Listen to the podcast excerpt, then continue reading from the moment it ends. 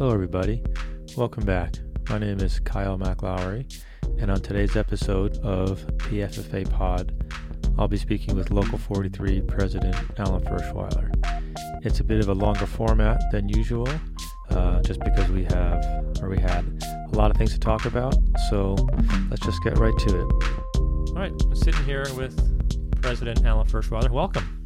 Thank you. Thanks for having me. I'm pretty excited. Uh, when I first started to uh, think about doing this podcast, I was planning on having you on first, and schedules got kind of crazy, and finally, finally got you in. So I'm excited for a good, a good uh, conversation. I want to start actually because I realized I hadn't done this with the other guests. So just a quick introduction, uh, maybe a little bit just about how long you've been with the bureau, how long you've been working at the union, where you're from. Just so I think most people know who you are. Um, maybe some of the newer members haven't met you. Most people know who you are. They've worked with you, seen you around the union hall. Um, but there are definitely some who haven't. So go for it. Where are you from, and that sort of thing.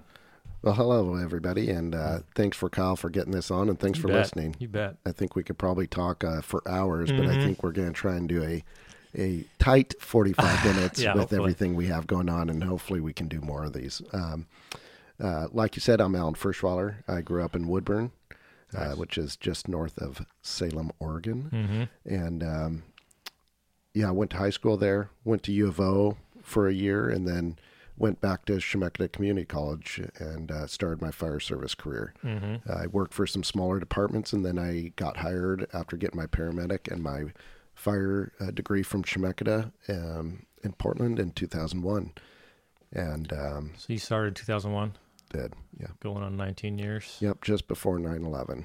Right. Man. Okay.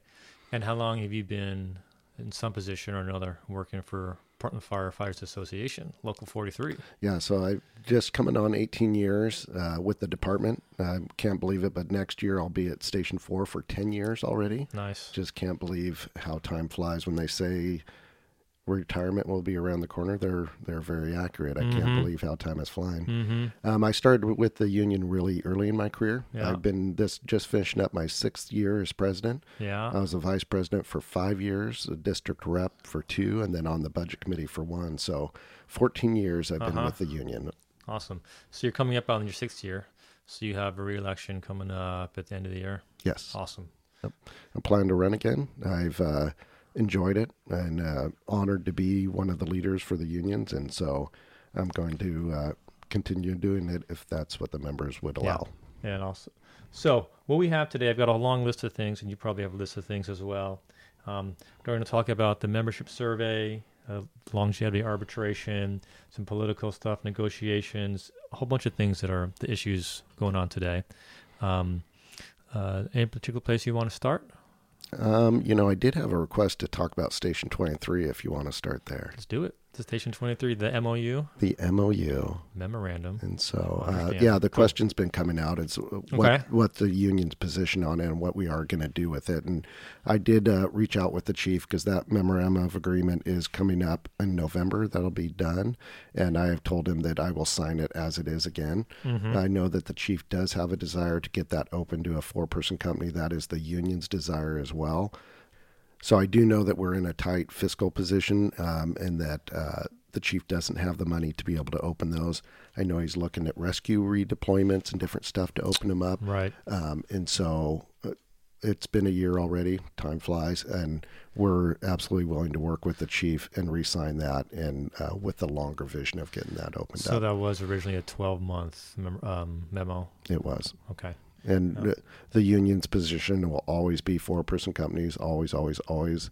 This is a step to get there. Mhm. Um, it's not ideal, but Mhm. we're going to continue walking with the chief id- on this. Any, uh, sorry to interrupt you. Any idea how often it's up upstaffed to a full four-person company? I don't. I, I don't do know. do know people have talked well, and then, then Truck Twenty Two is staffed up with five people Right. at certain times, and they haven't opened it up. When we've looked at that, that's where they don't have two extra people, so they Right. only have one.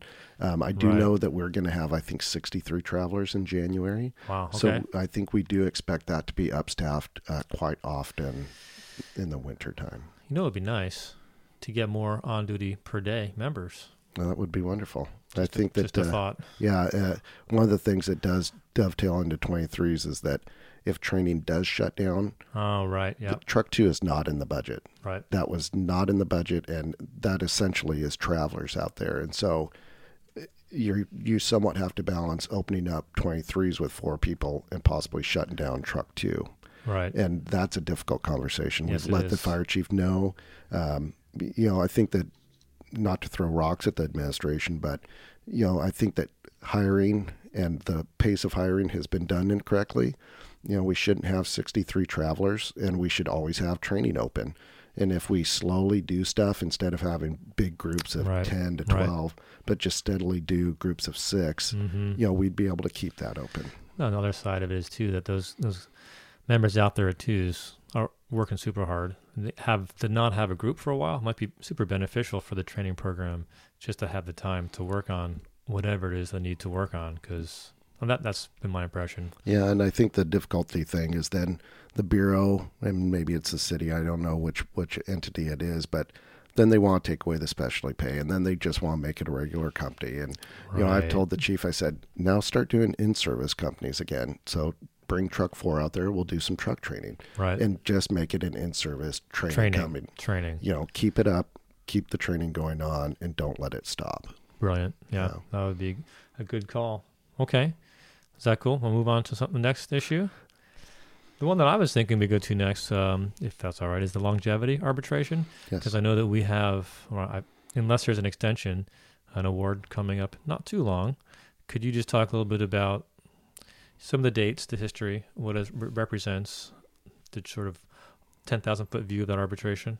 this started before we went to arbitration and we knew this was going to be an issue we and i've reported on the at the membership meeting so i'm going to tell you my position has changed multiple times over the past two years and so Yes. Yes. when we got ready for arbitration hmm we essentially went just for the health care Correct. Yeah. and when we gave our last best offer, what we did is we modified that within 24 hours. It's a very small provision held within the Pub- Public Employees Collective Bargaining Act that allows us to do it in a 24 hour window. The city, I don't think they realized they could do it.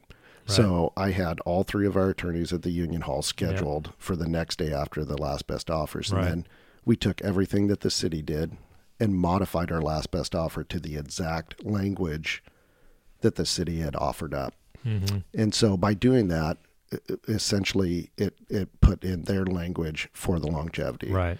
And so our position is quite simple. And, and let me tell you a little bit on, on what the difference is, is because the costing analysis when you go to arbitration has to be in there, we had to put in how much the longevity would, would cost. And so Right. our uh, exposure to losing the arbitration is that the city's costing document and our costing documents all said July 1st of 2017. 17. Right. And that really is if if we do lose, there's a couple things we can lose on. That that is what I feel is our, our biggest exposure. And so when I reported into the membership, and this is where my position has changed, um, I came forward and said, hey, if they would offer it July 1st of 2017 and not December 29th, 2017, when the arbitration award came out, Right. I said, I think we would take it. Right. You know, that way you don't have risk of loss or anything else like that.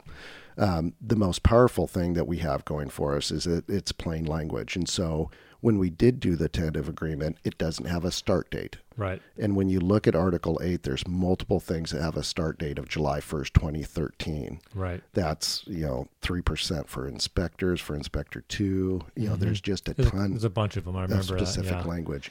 And so when you read it on its face, the specific language and just the plain language, it appears that it should start on July 1st, 2016, The beginning of the contract. beginning of the contract. And, um, you know, although we weren't successful in the arbitration one, we did get a ton of wins out of that. This one, if we get it, it's going to be about six hundred fifty thousand for our members. hmm It's uh, you know, and I think we invested with Barbara, our attorney's time. I think we're into it maybe twenty thousand dollars. The return on investment on some of these arbitrations is is huge, and Right. uh, you know, if you went to Vegas and you had a chance, a 50-50 chance to win six hundred fifty thousand, and you bet twenty thousand, Do it every day. you do it every day. And I think that maybe we should hit some of the more broad points of it in terms of when you say it's worth six hundred fifty thousand dollars for members, it's a specific group of our members. I mean, it's a one percent longevity bump for at ten years. So anybody who at July 1st, 2016 had 10 or more years would benefit from the uh, this award. Is that correct? That's correct. right. And Um, then it has the reverberation effect. So the pension estimates would go up. So the pension board, we would uh, request that the pension board goes back and says, hey, this actually did start then. Mhm. So those are the, the benefits, not just the money that would come out, but Right. the other portion is that we're asking for a 9% interest award, which is allowed by, by state statute. And so um, if you look at 2016, July 1st, 2016, and you ask for 9% interest per year, that means every paycheck that you had after July 1st, 2016 until December 29th, 2017, Mm-hmm. you're getting 9% interest or you're getting 18% interest for those earlier years. So they have to go back and take that first paycheck, July 1st, 2016, Mm-hmm. and say, okay, we owed Kyle McClowry $40 in longevity. And because we held it for over two years, he gets 18% on nine. top of that. Nine per year. Nine per year. I didn't realize that. I thought it was just, just nine. Yeah. So that's Got it. exciting. I mean, Got it's even though we got the 9% interest when they held our retro check back, um, this would be a big win. And, Mm-hmm. Right. and it's the Right. right. thing to do. I think that we deserve that longevity. And um, even though it's it's not that much money, the interest, it's it's it's more about a statement to Mm-hmm. The city that that behavior is not acceptable. Right. And I think you can correct me if I'm wrong. It's potentially the equivalent of about a call shift for those members that um, are over that period, over the uh, 10 year mark. Is yeah, that- that's uh, right. So because we make about eighty-five thousand dollars a year, Yeah. roughly, there you're you're a little bit north of that. Um, Yeah. So just think of one percent of that's about eight hundred and fifty bucks. Got it. And so since they were out eighteen months, we're talking about eighteen months of time. It's Mm-hmm. roughly you know thirteen hundred bucks for those members. Got it. Got it. And I can say, um, having sat through the arbitration, it was just one day. Um, it went, from my perspective, it went really well.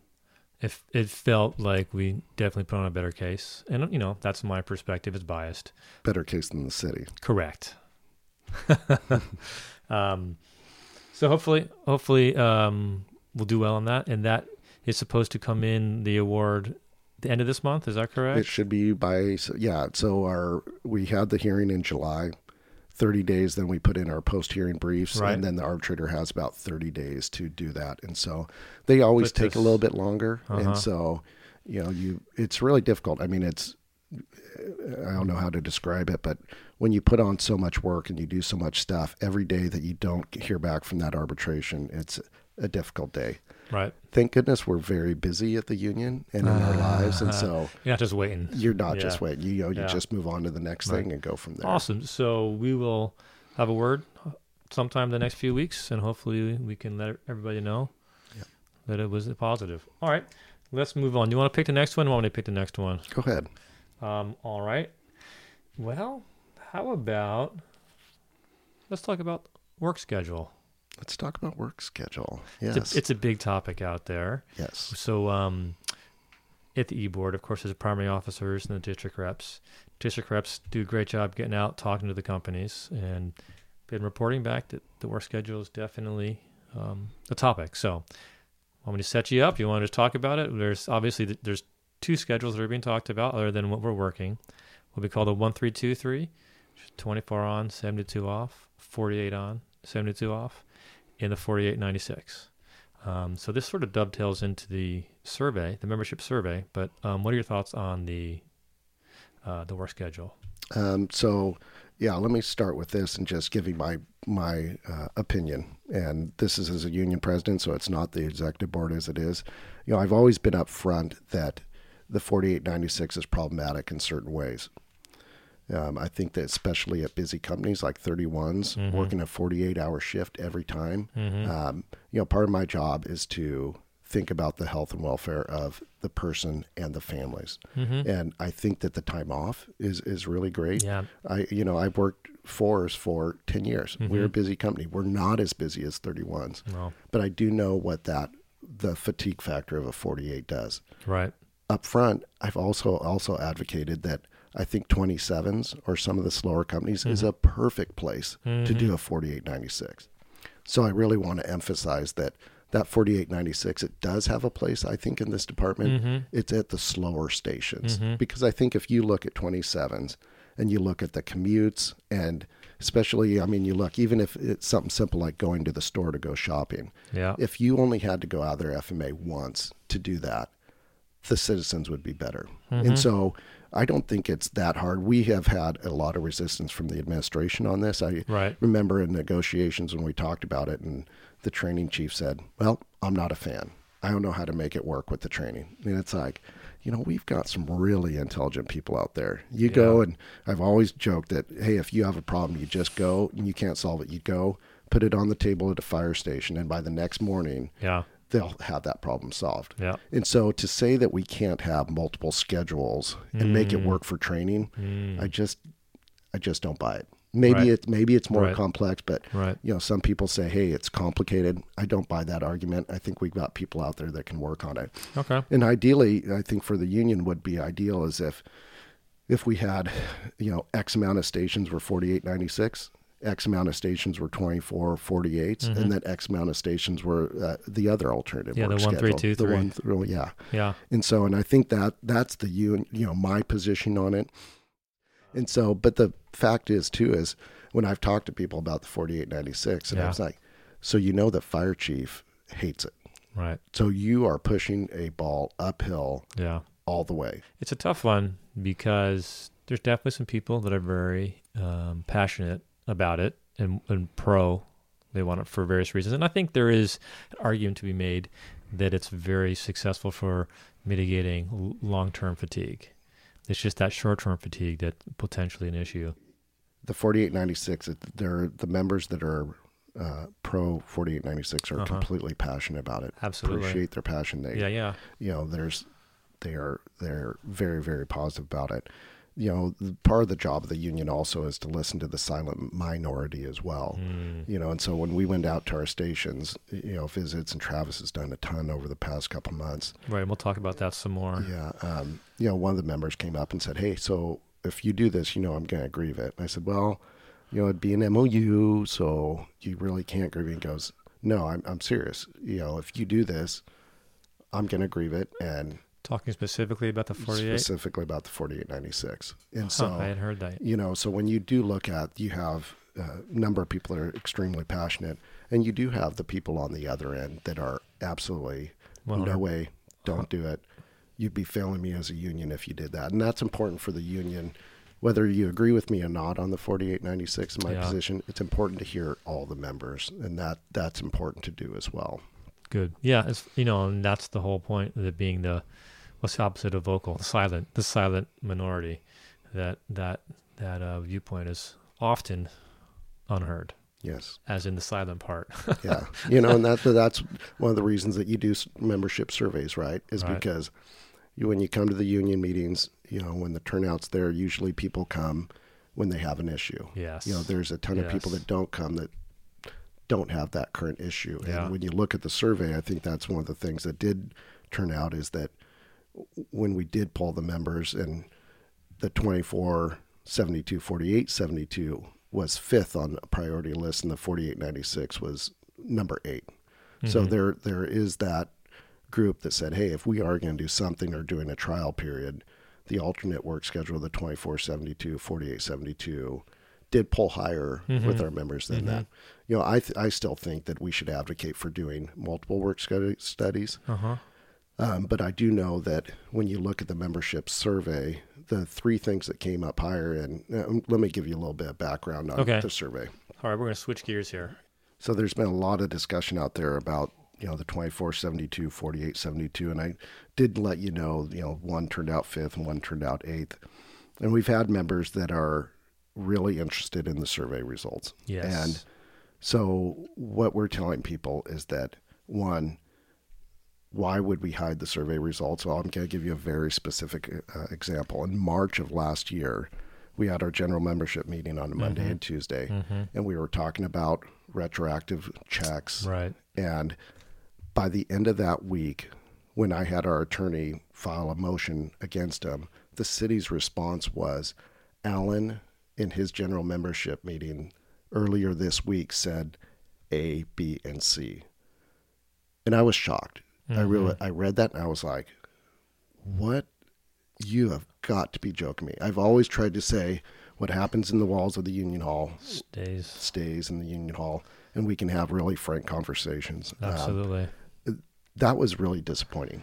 And I don't know whether it was intentional. I don't know whether one of our members did it or how it did. But so for the city attorney to accurately put on what we have said at our general membership meeting, um, it was a blow. It was. And it was It's- very disappointing to hear. it's enlightening in a in a bad way. Like, It is. and I, I I hear you. I think that there's multiple ways it could have happened. I know nobody nobody wants to think or believe or even insinuate there's a mole of any kind. I I want to believe there was some sort of information that was unintentionally um, brought to the, the third floor and it got over to the city's attorney's office. I don't know, but so let's just rewind real quick. Okay. We just we were talking about this work schedule change, and we dovetailed right into the survey, the membership survey, which was one of the big topics. So just to sort of set the stage a little bit, um, there has been a lot of talk, and there's been, and not everybody knows this. That's why I want to just sort of throw it out there for the people that are listening. There's been um, people, some members coming and wanting to know the results of the survey. They want to know what was number one, how it was how it was figured out, just all, all of all of the raw data, and ultimately the answer has been been no. Well, not yet. We want this is a for our, for our information for negotiations, but we don't want it's like playing a game of poker. Not that negotiating is a poker game or a game. We don't don't want to show our hand to the city. So um, with what you were talking about, where this information from the meeting got to the city attorney's office, that's what, we're, what we are trying to avoid. I don't want to say we're afraid of it, but it's just not a smart way to enter into negotiations strategically by having that information out. So when people have asked, the answer has been no, and there's been upset about a lack of transparency. So um, let's talk about the survey a little bit. How, I mean, you have some general general uh, ideas or results you can give out. Is that correct? Yes. Okay, so let's do that. Let's give the general results. We're not going too many specifics because, again, this is a public forum right now. This is not even in the, in the hall, in the walls of the, the union hall. This is public. So um, that's sort of me setting the stage. Now, talking about the survey. Yeah, so the survey, and I think it's important to, to find out what our members want. And of course. When we visit the stations, one of the things that have been really, really helpful is that you know our executive board is very engaged, our district reps are very engaged, and so when you take a survey and you write down what you think is going to be on there as a union president, we were really accurate in what we thought would happen. So the top three, in no particular order, were a reduction in hours per week, Mhm. so work week reduction. That's through Kelly Days. That's through Kelly Days. more. Okay. The health trust again, Mm-hmm. and IAP OPSRP protection language. Okay. And Good. it didn't surprise us at all. It didn't surprise me. I mean, I those were the top three again in no particular order, but that's what our members' top priority were. And so, It's a standard list, you know, uh, hours, wages, working conditions, right. retirement safety. that's right. You know. And so, and what I've told people is that when we started writing the initial proposal, which I've been working on for for a long time, even actually, you know, when we uh, the health and welfare article, as soon as that once the arbitration was done, uh, we gave the information back to our attorney Hank Kaplan and said, okay, go ahead and just write it in there. The arbitrator really kind of said these two things is all you needed. Yep. And I said, Hank, okay, add them in because we're going to go right back again and at least propose it. And we, the IAP language, we had a pretty good idea that was going to be in there. Mm-hmm. So over the summer, uh, sorry.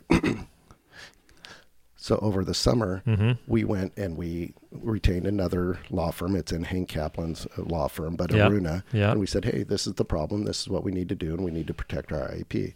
So before the survey results were even done, you know, two, um, well, and I would say the work week reduction because we'd already done the work. Travis had done the work. Mm-hmm. The top three articles were written by the time the survey went out, Mm-hmm. and it reaffirmed that those are the priorities that our members want. Okay, so I think that the important thing here is, you know, there was, I think, what was over 430 people v- voted in the survey, and um, they took the time to do it, and they want to, they want to know what's up, and we want to tell them you absolutely can see all the raw data when we're done negotiating. Absolutely. You know that that is not being hidden; it's just being held close to the vest while we're going through this process, and we the process has started. Um, getting the articles ready uh, for they're getting you know which ones are getting open and which ones are getting written and, and uh, addended, uh, excuse me, amended for um, what we're looking for in the next contract. So hopefully that addresses some of the the members' issues. Um, do you think so? Yeah, you know, I, am probably not fully. You know, I think Yeah. that they're, you know, we're in this middle ground of going. I hope you understand the union's position and why we wouldn't want to give out the survey because you're essentially putting all your cards on the table, and Mm-hmm. uh, I don't want to give the city that ability to know what our members want. Mm-hmm. Um, and then when you go and say, "Hey, afterwards, though, you get it all. We don't care." Um, once we finish negotiations, Mm-hmm. yes, you can see the survey. We're actually saying more than what I think, more than my comfort level was. I Oh. mean, even saying the reduced work week, health trust, and Mm-hmm. OPSRP were the top 3 I think you're you're taking a risk by putting that out there. Although it's trying to find the middle ground. Even saying that the 2472, 4872 was fifth, and the 4896 was eighth, putting out that type of data right now um, we're doing it because our members want to hear some of it. I, I, my preference would be not to. I'm But with you. in- I but- totally agree. But in terms of that transparency, we've we we are going to say it, and then I don't want to get much into the the details.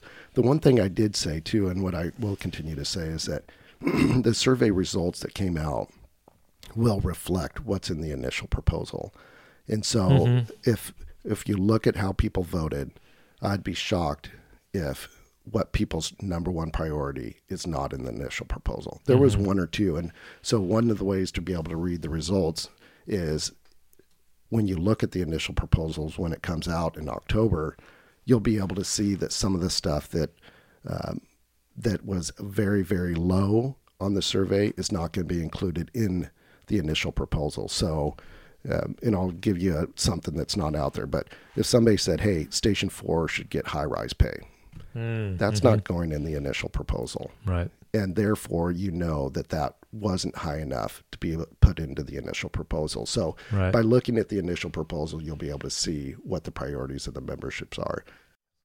Okay. So I've got a couple more things here on the list. Is there anything more specific or general about negotiations? I think I kind of talked a bunch just now about it. Is there anything else in like maybe timeline or anything particular? Yeah, so um, we have to open the contract by March 15th, and we have to start negotiating. Because the city chose to try and play games with what our COLA is, but it's important to get things started right away. Um, so we actually have been writing, I've been writing the articles since we, for the past eight months since we, I I can't believe it, but we're starting negotiations. But for the last eight months, I've been rewriting them and getting everything ready yeah. so that we can start. We've got the opening letter. We just finished that yesterday. Um, the opening letter's ready to go, and so we're we're planning on starting negotiations next month. And so that's six months early. Mm-hmm. But the hope is that we are able to either be in arbitration late next year, you know, so not 18 months out. Mm-hmm. Right, But right. if we do have to go to arbitration, that we're ready to go in June Yeah. so that they can't steal our colas. That that day when they brought our colas around, Yeah. it was 2.3 million dollars of our members' money that they tried to steal. They held on to for And they- 18 months. 18 months they held on to it. And so it's important to start early, get in early. There's Okay. another dynamic in that the fire chief does want to get the contract done early. He doesn't want to have his members. Yeah. Um, Yeah. and, and I appreciate that. Me too. Uh, yeah, absolutely. the other dynamic is that we have Commissioner Saltzman ready to go and Right. leave. Right. And now you're sitting here going, Nick Fish has been a friend, the mayor's been a friend. And Dan, uh, Commissioner Saltzman, you know, we did go to arbitration. I didn't appreciate that, but he's been a lot fairer than I ever would have imagined. And he's good. been there for six years. And so when you take those three away and then you put in Chloe, who we don't really have the, uh, we just don't know her as well. right. And you have Amanda Fritz, and then you have either Loretta or Joanne. Yeah. The council's going to change. Yeah. So if there's a chance to get this contract done before January 1st, when when Commissioner Saltzman leaves, we need to take our best shot to do it. Yeah. Awesome. Good call. And if you are looking at, some of the members have asked, "Hey, 4896, we can go to arbitration about it." Yes, I did check with our attorney. It's a mandatory subject of bargaining, so you could take that to uh, arbitration. But if you're going to go to arbitration and spend the money, you better get a lot for it. Yeah. And so if you look at those top three, reducing the work week, health fund trust, OPSRP language, Mm-hmm. those are reasons to go to arbitration. Mm-hmm. That is a tangible benefit for our members. And people have asked me, hey, are we going to arbitration again? And my answer is pretty simple. If they're going to offer just cost of living adjustments, we're going to arbitration again. Yeah. We are going to force the city. That's one of the nice things about binding arbitration. We spent two hundred fifty thousand dollars in in our last arbitration. It was Yeah. long. It was three weeks. It was eighteen days. Ton of work. Yeah. But the amount of money that we got out paid for itself very Mhm. easily. Even just that longevity that we got. The cola. The no, the longevity. okay. So the colas were Yeah. there, and Oh, and right. the longevity. Right. The, But if yeah. you if you add up that contract, it was worth eight to ten million dollars over the life of that three years. Mm-hmm. So investing the money to go to arbitration is an investment. mm-hmm. And so if they are going to offer just a bare bones cost of living adjustment contract, I just don't see us Mm-hmm. settling. Cool. And we'll see uh, when we start what the city's interested in. Yep. So Yeah. we'll, we can hold off. Oh, go, go ahead. Yeah, and one of the biggest things that we did as well is that our comp work is being done right now. Big and, deal. And yeah. so that's very big to know where we where we compare to. And so when the thing that's always hurt us, and we have the Oakland discussion all the time, and people go, "You got to use Oakland as a comp." Hmm. It's smaller. They make about nine thousand bucks a month, so they do pretty good. But you do, and I'm not going to put myself in a corner on on radio. The theory is out there that you have to take out your healthcare contributions, Yep. which they pay about eight hundred bucks a month, and we pay a hundred Yep. and you have to take out how much you put into your retirement. Yep. So the city's position, and again, I'm not going to agree with them uh, on record, but when you take out Oakland and how much they pay in in healthcare and in their pension, Yep. which is 13% they pay to their pension or so, Yep. they make the same amount as Portland Yep. Because we don't put money into our Right. pension. And that does hurt us when you look at the total compensation. So we are putting in above the board raise in there. Um, Mhm. you know, even if it wasn't in one of those top three, and I, you know, I am giving you some of the stuff on the information, but it wasn't in the top three above the board raise. Mm-hmm. But we are putting in above the board raise in the contract. And so Awesome. that gives us the flexibility. If the city says no to one, two, and three, then then Yeah. they can go with option number whatever and give us And more let- money And we'll talk. and we'll talk. All right. I'm going to pivot real quick because you've been going on for a while, and I want to don't want to keep you for too long. I have a couple more sort of I don't know legislative political things to chat with you real quick about. Um, let's go to the Janus decision and the card uh, signing. You know, Travis has been done a, doing a ton of work, great work, getting around all the stations, all the shifts. I don't know how, how far he is along um, bringing the cards around. So there was a little discussion recently about signing the cards. So I'll just um, set it up like that, loft it in the air, and you can take it from there. Yeah. And first, let me thank Travis. He's done a remarkable job of going out and um, communicating with their members.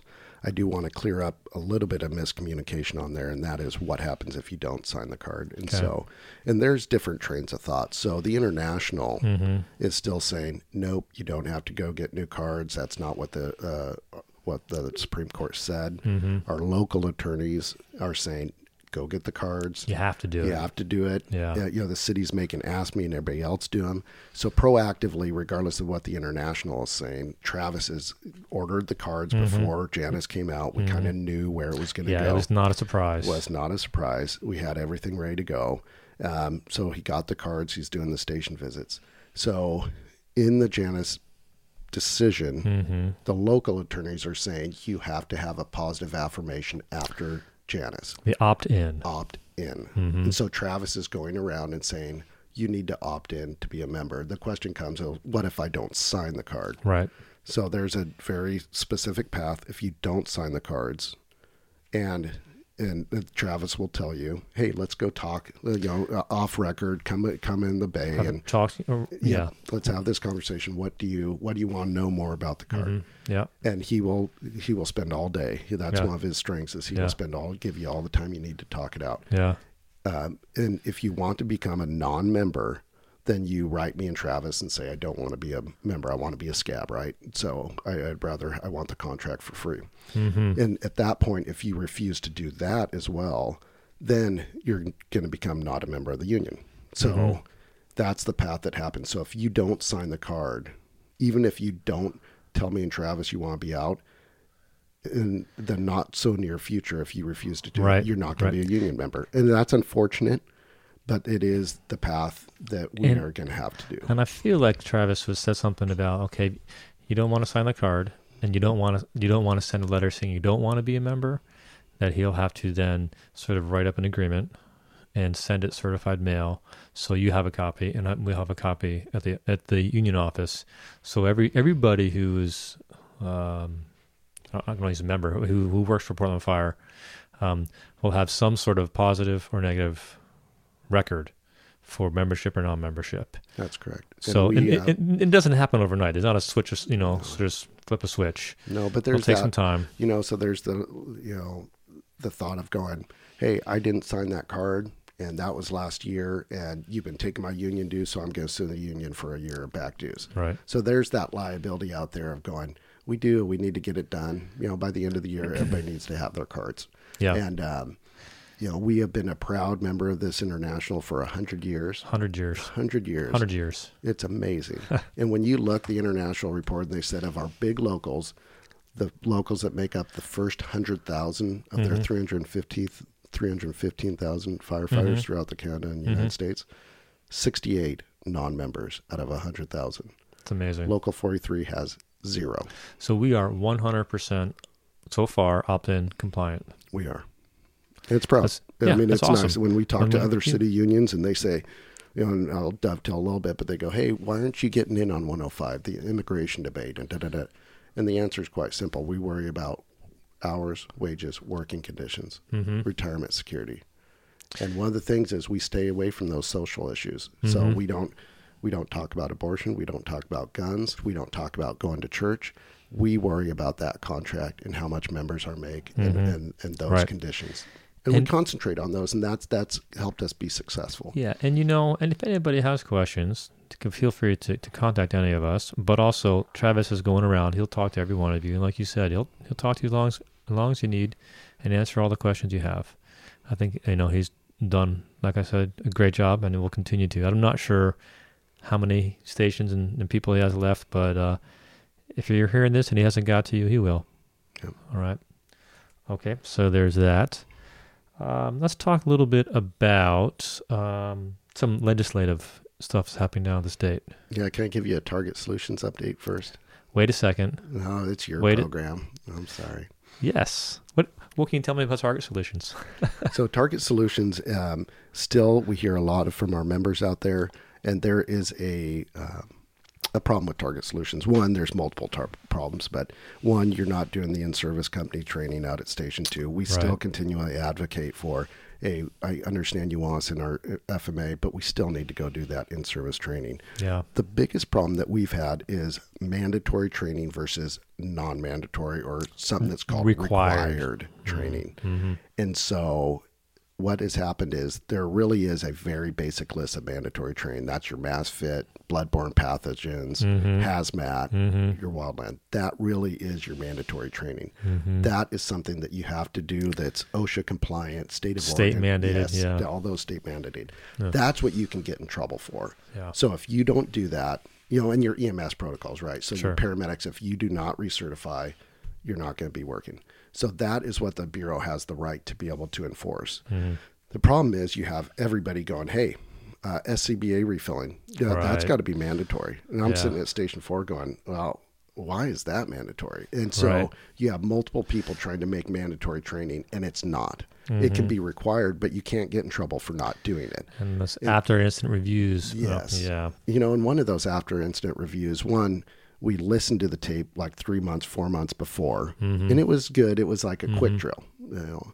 And now you come back with a hundred page, The, a hundred page after action report, the PIR. Yeah. PIR, Yeah. and you say this is mandatory. And we get into these discussions with management, and they say, "Well, these are important things." And well, everything's important. It's just a matter of how important. Mm. And if you're going to have 700 of our members read a hundred-page after-action report, it's probably worth summarizing it in a 10-minute vo- video and going, "Hey, here's the highlights. This Mm-hmm. Yeah. is what you want." Yeah. So that that is the reasonable way to be able to do it. So we have advocated more than once, and we will continue to. If it's not mandatory, you can't get in trouble for it. So stop sending out the nasty gram saying BCs go talk to this about filling Right. SCBA's. Right. And so the fire chief is aware of that, and we are having movement, albeit slowly, Mm-hmm. uh, to try and ensure that all that stuff is just an option. Mm-hmm. You want to watch the SCBA video? It's over here in this tab. Right. And I know these members can't see my hands and I'm doing hand motions, but it's over here on the Right, right. over there. Yeah, right uh-huh. over there. And so, and that's what we want. Right. And you know, that's actually a great tool for that. It is. Uh, if you want to check on a, a video on some whatever it may be, there you go. There it is. There it is. Pretty, pretty is fine. Okay. Yep. All right. So now let's talk about some legislation. Um, I'm sure there, there's a ton you could talk about, but let's just sort of narrow your focus a little bit. We talked a little bit about the PTSI um, legislation that is hopefully coming down the pike. Mm, this next is it this next session? It is. Okay. So PTSI. Why don't you go ahead for it? Yeah. And I think that um, before I go into the PTSI, I really want to emphasize that over the summer, and when we talk about legislation, the attack is on us. And I don't watch TV at home, but when the fire station has it on and we're at the fire station watching lunch or something, or sorry, watching TV during lunch, the attacks on public employees and Knute Buehler was in full force. And it was every time I saw it, it just would get my blood boiling.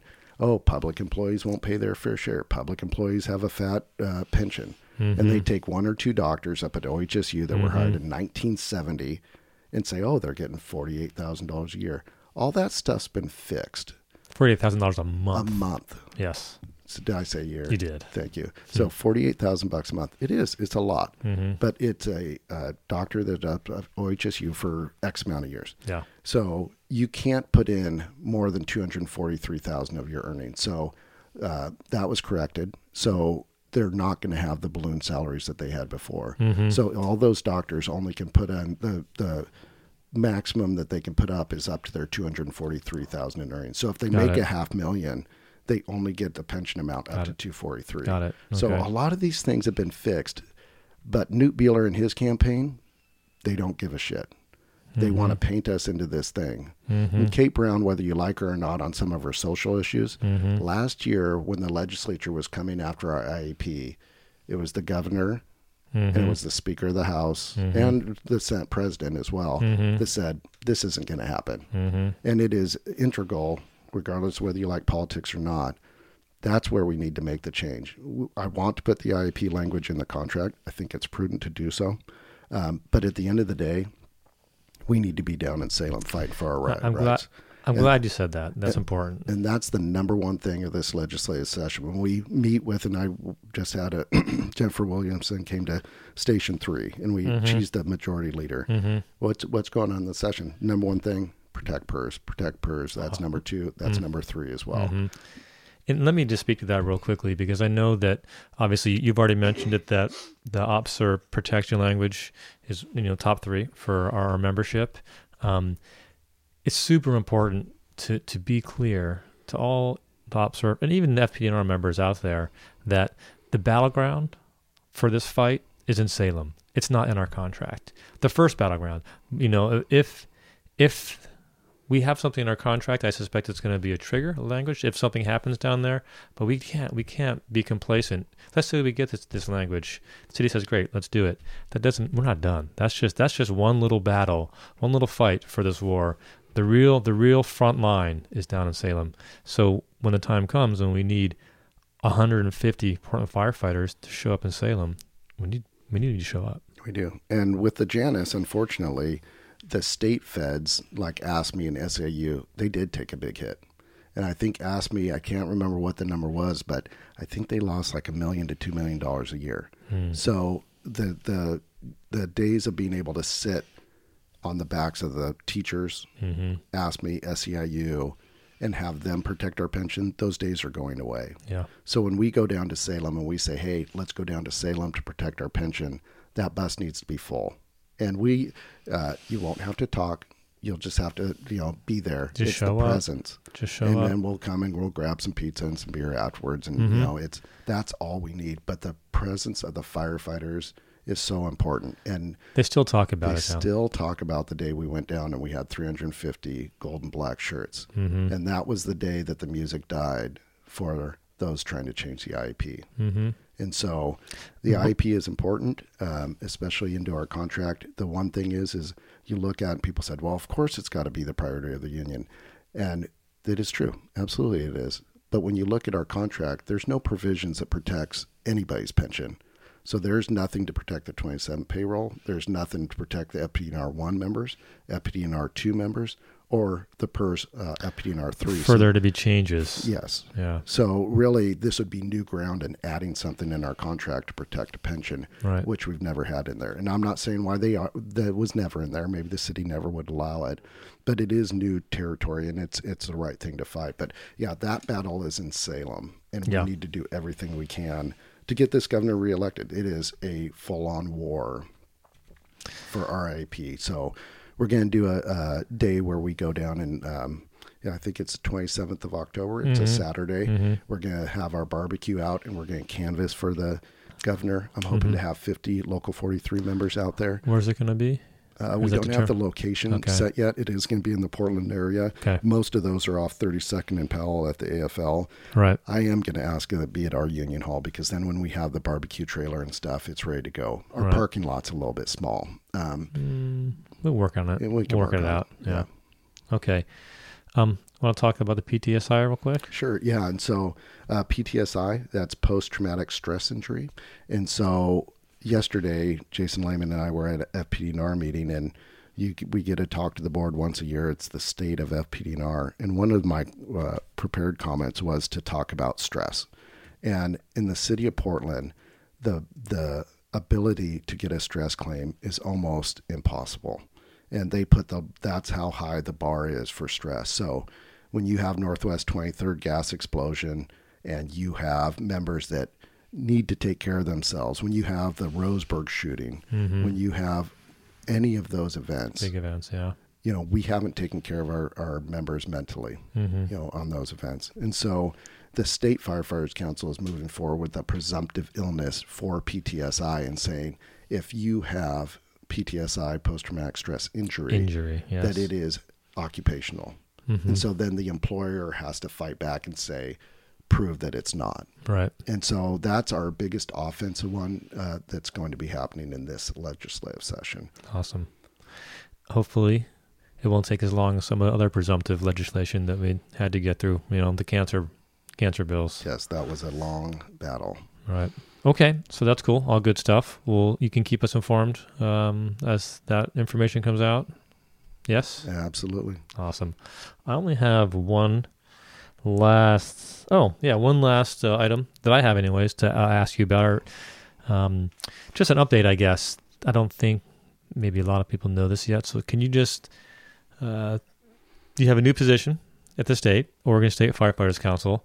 Um, just so people know, can you just uh, tell everybody what, what your new position is? And because there's been a, there's been a lot of fair amount of of this was a very stable organization for for many years, and now there's a couple new faces, and you're one of them. So, what's your position and what's going on? Yeah, so uh, every month when you pay your union dues, a lot of your union dues gets funneled out. So international, we pay about thirteen dollars a month. So when you see your dues, it comes in and it goes out. AFL money, state firefighter councils as well, and so we are part of the 3,300 member organization known as the Oregon State Firefighters Council. Thirty three hundred, you say? 3,300. Okay. Yep. So that includes Roseburg, Pendleton, Portland, Tualatin Valley, all the paid professional firefighters that are members of the. Uh, there's 45 locals in the state. Mm-hmm. Those are the ones that make that up. So since 1998, we've been blessed to have Bob Livingston Mhm. as our legislative director. Mhm. Uh, he did move into the president's role for just a two-year term Mhm. as he was transitioning out. Jeff Hamilton was the secretary treasurer. Again, he was a 20-year Mhm. member. Mhm. Um, then we had uh, Kelly Bach, and he was a 12 year, I think 10 or 12 Yeah, year president. state president. yeah. And so, since I've been part of the union really 14 years, part of the uh, the PFFA Local 43, the state's been very stable, and Mhm. they have done some amazing gains. They've got safety and staffing. They Mhm. protected our pensions. They Mhm. have uh, the cancer bill, one of Yes, the big biggest, one, big biggest one. ones that Yeah. they did. And so now what we've seen is those members are ready to transition out. They're retiring. They're getting ready to retire. Jeff retired. Yeah. Um, Bob got remarried, so he's Hmm. got family stuff that he's got going on. Yeah. And so Carl Koenig is the president of Clackamas Firefighters. He stepped up to be the uh, state president. Uh huh. Rocky Haynes is secretary treasurer of the state. He's also Tualatin Valley's president. Mm-hmm. Um, at that point, there was an opportunity for Local 43 to become a part of the state again. Mhm. So we have our own district vice president. I held that position for four years. Right. 4K did it before, and Uh-huh. Ken Burns. And so the president always has a, a place on that board. Right. It was time for Local 43 to be again one of the leaders in the state. Right. So we've had one term union president since Tom Chamberlain. So we had, you know, you can name them Ken Burns, 4K, Mhm. uh, Finders. Right. So we have had one term presidents, and the state has really taken care of us. They've Yeah. allowed us to just kind of do our thing. Yeah. Now that we have, and I'm in my second, third, I'm running for my third term as Yeah. union president, we have more stability on the board. Isaac's been here for number of years. Yeah. Layman's been here for 11 or 12 years Yeah. as well. Um, when we see what's going on at the state, there's a lot that touches Local 43. Right. I mean, when you look at the IAP, our members are getting larger and larger, becoming Mhm. IAP members, Mm-hmm. our PERS members. PTSI, Mm-hmm. that's something that we need to fight and our Mhm. members are affected by. mm-hmm. We need to do some tweaks to the heart and lung presumption for Mhm. Portland firefighters. Indeed. We need to change stuff for the cancer presumption now that we see that that uh, bladder cancer and some of the others. It's a it's a nine year old law, and it's time to do it. And Right. I was honored to be able to be uh, chosen to be the legislative director for the state firefighters. We did hire a lobbyist. Uh, his name's Jack Dempsey, Mhm. and so essentially the salary of that legislative director. Um, got taken and disseminated between a couple different people. Uh, I still get a little bit. I get about 500 bucks a month to be the legislative director. Mhm. Um, that was down from 3,000 uh, bucks a month. But then that pays for a lobbyist, and it also helps get release time and stuff for our executive board members. So Isaac took my place as the first district vice president, Mm-hmm. And how long is that term? two years. Two years. Okay. But it can be, you know, it's at the will of the board. So if the board Right. said, "Hey, you're not doing a good job," then that could go away. Got And it. Got it. you know, it's it, having the lobbyist and having Carl Koenig be retired uh, as the state president. He's going to retire in December. Uh-huh. Really is what allows it to be there. And Right. so I have a great working relationship with Carl Yeah. and with uh, Rocky. Yep. And I think it's a little bit problematic that you have me, Rocky, and Carl, the Metro Yeah. departments running the Yeah. state at Roseburg, and you know they give a little bit of pause, but at the end of the day, they said you're the three people we want to have do this, Right, and right. honored to be able to step in, even if it's a much smaller role than But what it, was before. It had pr- uh, previously been all Salem guys, right? Is that correct? so uh, Bob worked for Salem, Yeah. Jeff Hamilton worked for Gresham, It was Gresham. and then Kelly Bach was Tualatin Valley. Huh. Did ah, But um, uh, the previous president was a Salem person, Pat West, as well. Okay. So it'd been a number of years that, uh, and I think Tom Chamberlain in the 90s may have held the president position for two years, but okay. Portland had not held one of those For for a long time. 20 some years. Hmm, okay. Awesome. Thanks for that. So that's my list. You got anything you want to add before we wrap it up here? You know, I just think that, uh, you know, as we say before, is it's always an honor to be able to be elected. I think that we are in a new time. I can tell you uh, at the FPNR meeting, it was really nice to have our fire chief stick up for our members. That's awesome. And uh, if you haven't watched that, it's uh, just go to the city website Mhm. and, and watch the FPDNR meeting. Don't you know? And you can listen to what was said. Um, and our grievances are slowing down. You know, so in my first 36 months as president, I Mhm. filed 36 grievances. Mhm. I think we have close to 60 since I've been Mm. union president. We've been to arbitration. I think that Uh-huh. almost 10 times we've been to arbitration, but Oof. we're trying to move out of the past. Yeah. You know, we still have a, a big unfair labor practice that's in the Court of Appeals from about four or five years ago Yeah. that we're working on. But yeah. the it's amazing to watch this transition. I never knew what the president's job obviously was until I took it. And Right. the learning curve, surprisingly, because I'd act for Jim Forcade, go, hey, I'm going for a week. Can Right, yeah, full-" that's Sure, no problem. Yeah. You know, I thought, hey, being the president is going to be A, B, C, and D. Well, it's actually X, Y, and blah, blah, blah. It's a Right. lot different than I ever would have thought. And now that that learning curve has, has, has happened, now Mm-hmm. we have a stable executive board and Jason and Travis and, Mm-hmm. and yourself and Isaac and Terry. We really have a strong team. Yeah. And Yeah. it is nice to be able to go and say, we're going to stop needing to file agreements every day, and we're going to be able to work on other stuff. Yeah. When somebody asks me and says, "Hey, what's your vision for the union, and why are you running again?" Mm-hmm. and the biggest thing is that this union's going to change, Right. and in the next ten years, if we are not a fire district, if we don't have our health fund trust, Mm-hmm. if we're not working less than 50 hours a week, Mm-hmm. if we don't have IAP language, if we don't have a credit union at our union hall, Mm-hmm. I'd be shocked. Because the next 10 years for this union is going to be one of the brightest that it's ever seen. And it is. It's amazing. We went and saw Denver when we went out Mm-hmm. to the Fallen Firefighters Memorial. Um, their union hall is amazing. $1.8 million. It's got half of it is in a credit union Wow. and their members get to borrow they do a lot of home loans 3.4% is what they pay right now Mm. because firefighters don't default they go yeah you're perfect Yeah. and so they have a credit union and, and when you look at the 10 year goals of what this union has it's going to be amazing when i retire in eight or nine years this is going to be a much better place than we found it no Mm-hmm. That's- disrespect for those that have held No, that no, no, no, position no. But they Always moving forward. always moving forward and it's pretty amazing Yeah. what the future looks like Those are some pretty um, great sounding goals. yeah Yeah, all of them. Very exciting. Okay. Thanks for that. Well, thanks for having me in, and I appreciate. it. I know this is probably longer than our members wanted, but So be it. You know, they want information, come here and get it. yep. Thanks Alan. for listening. You bet.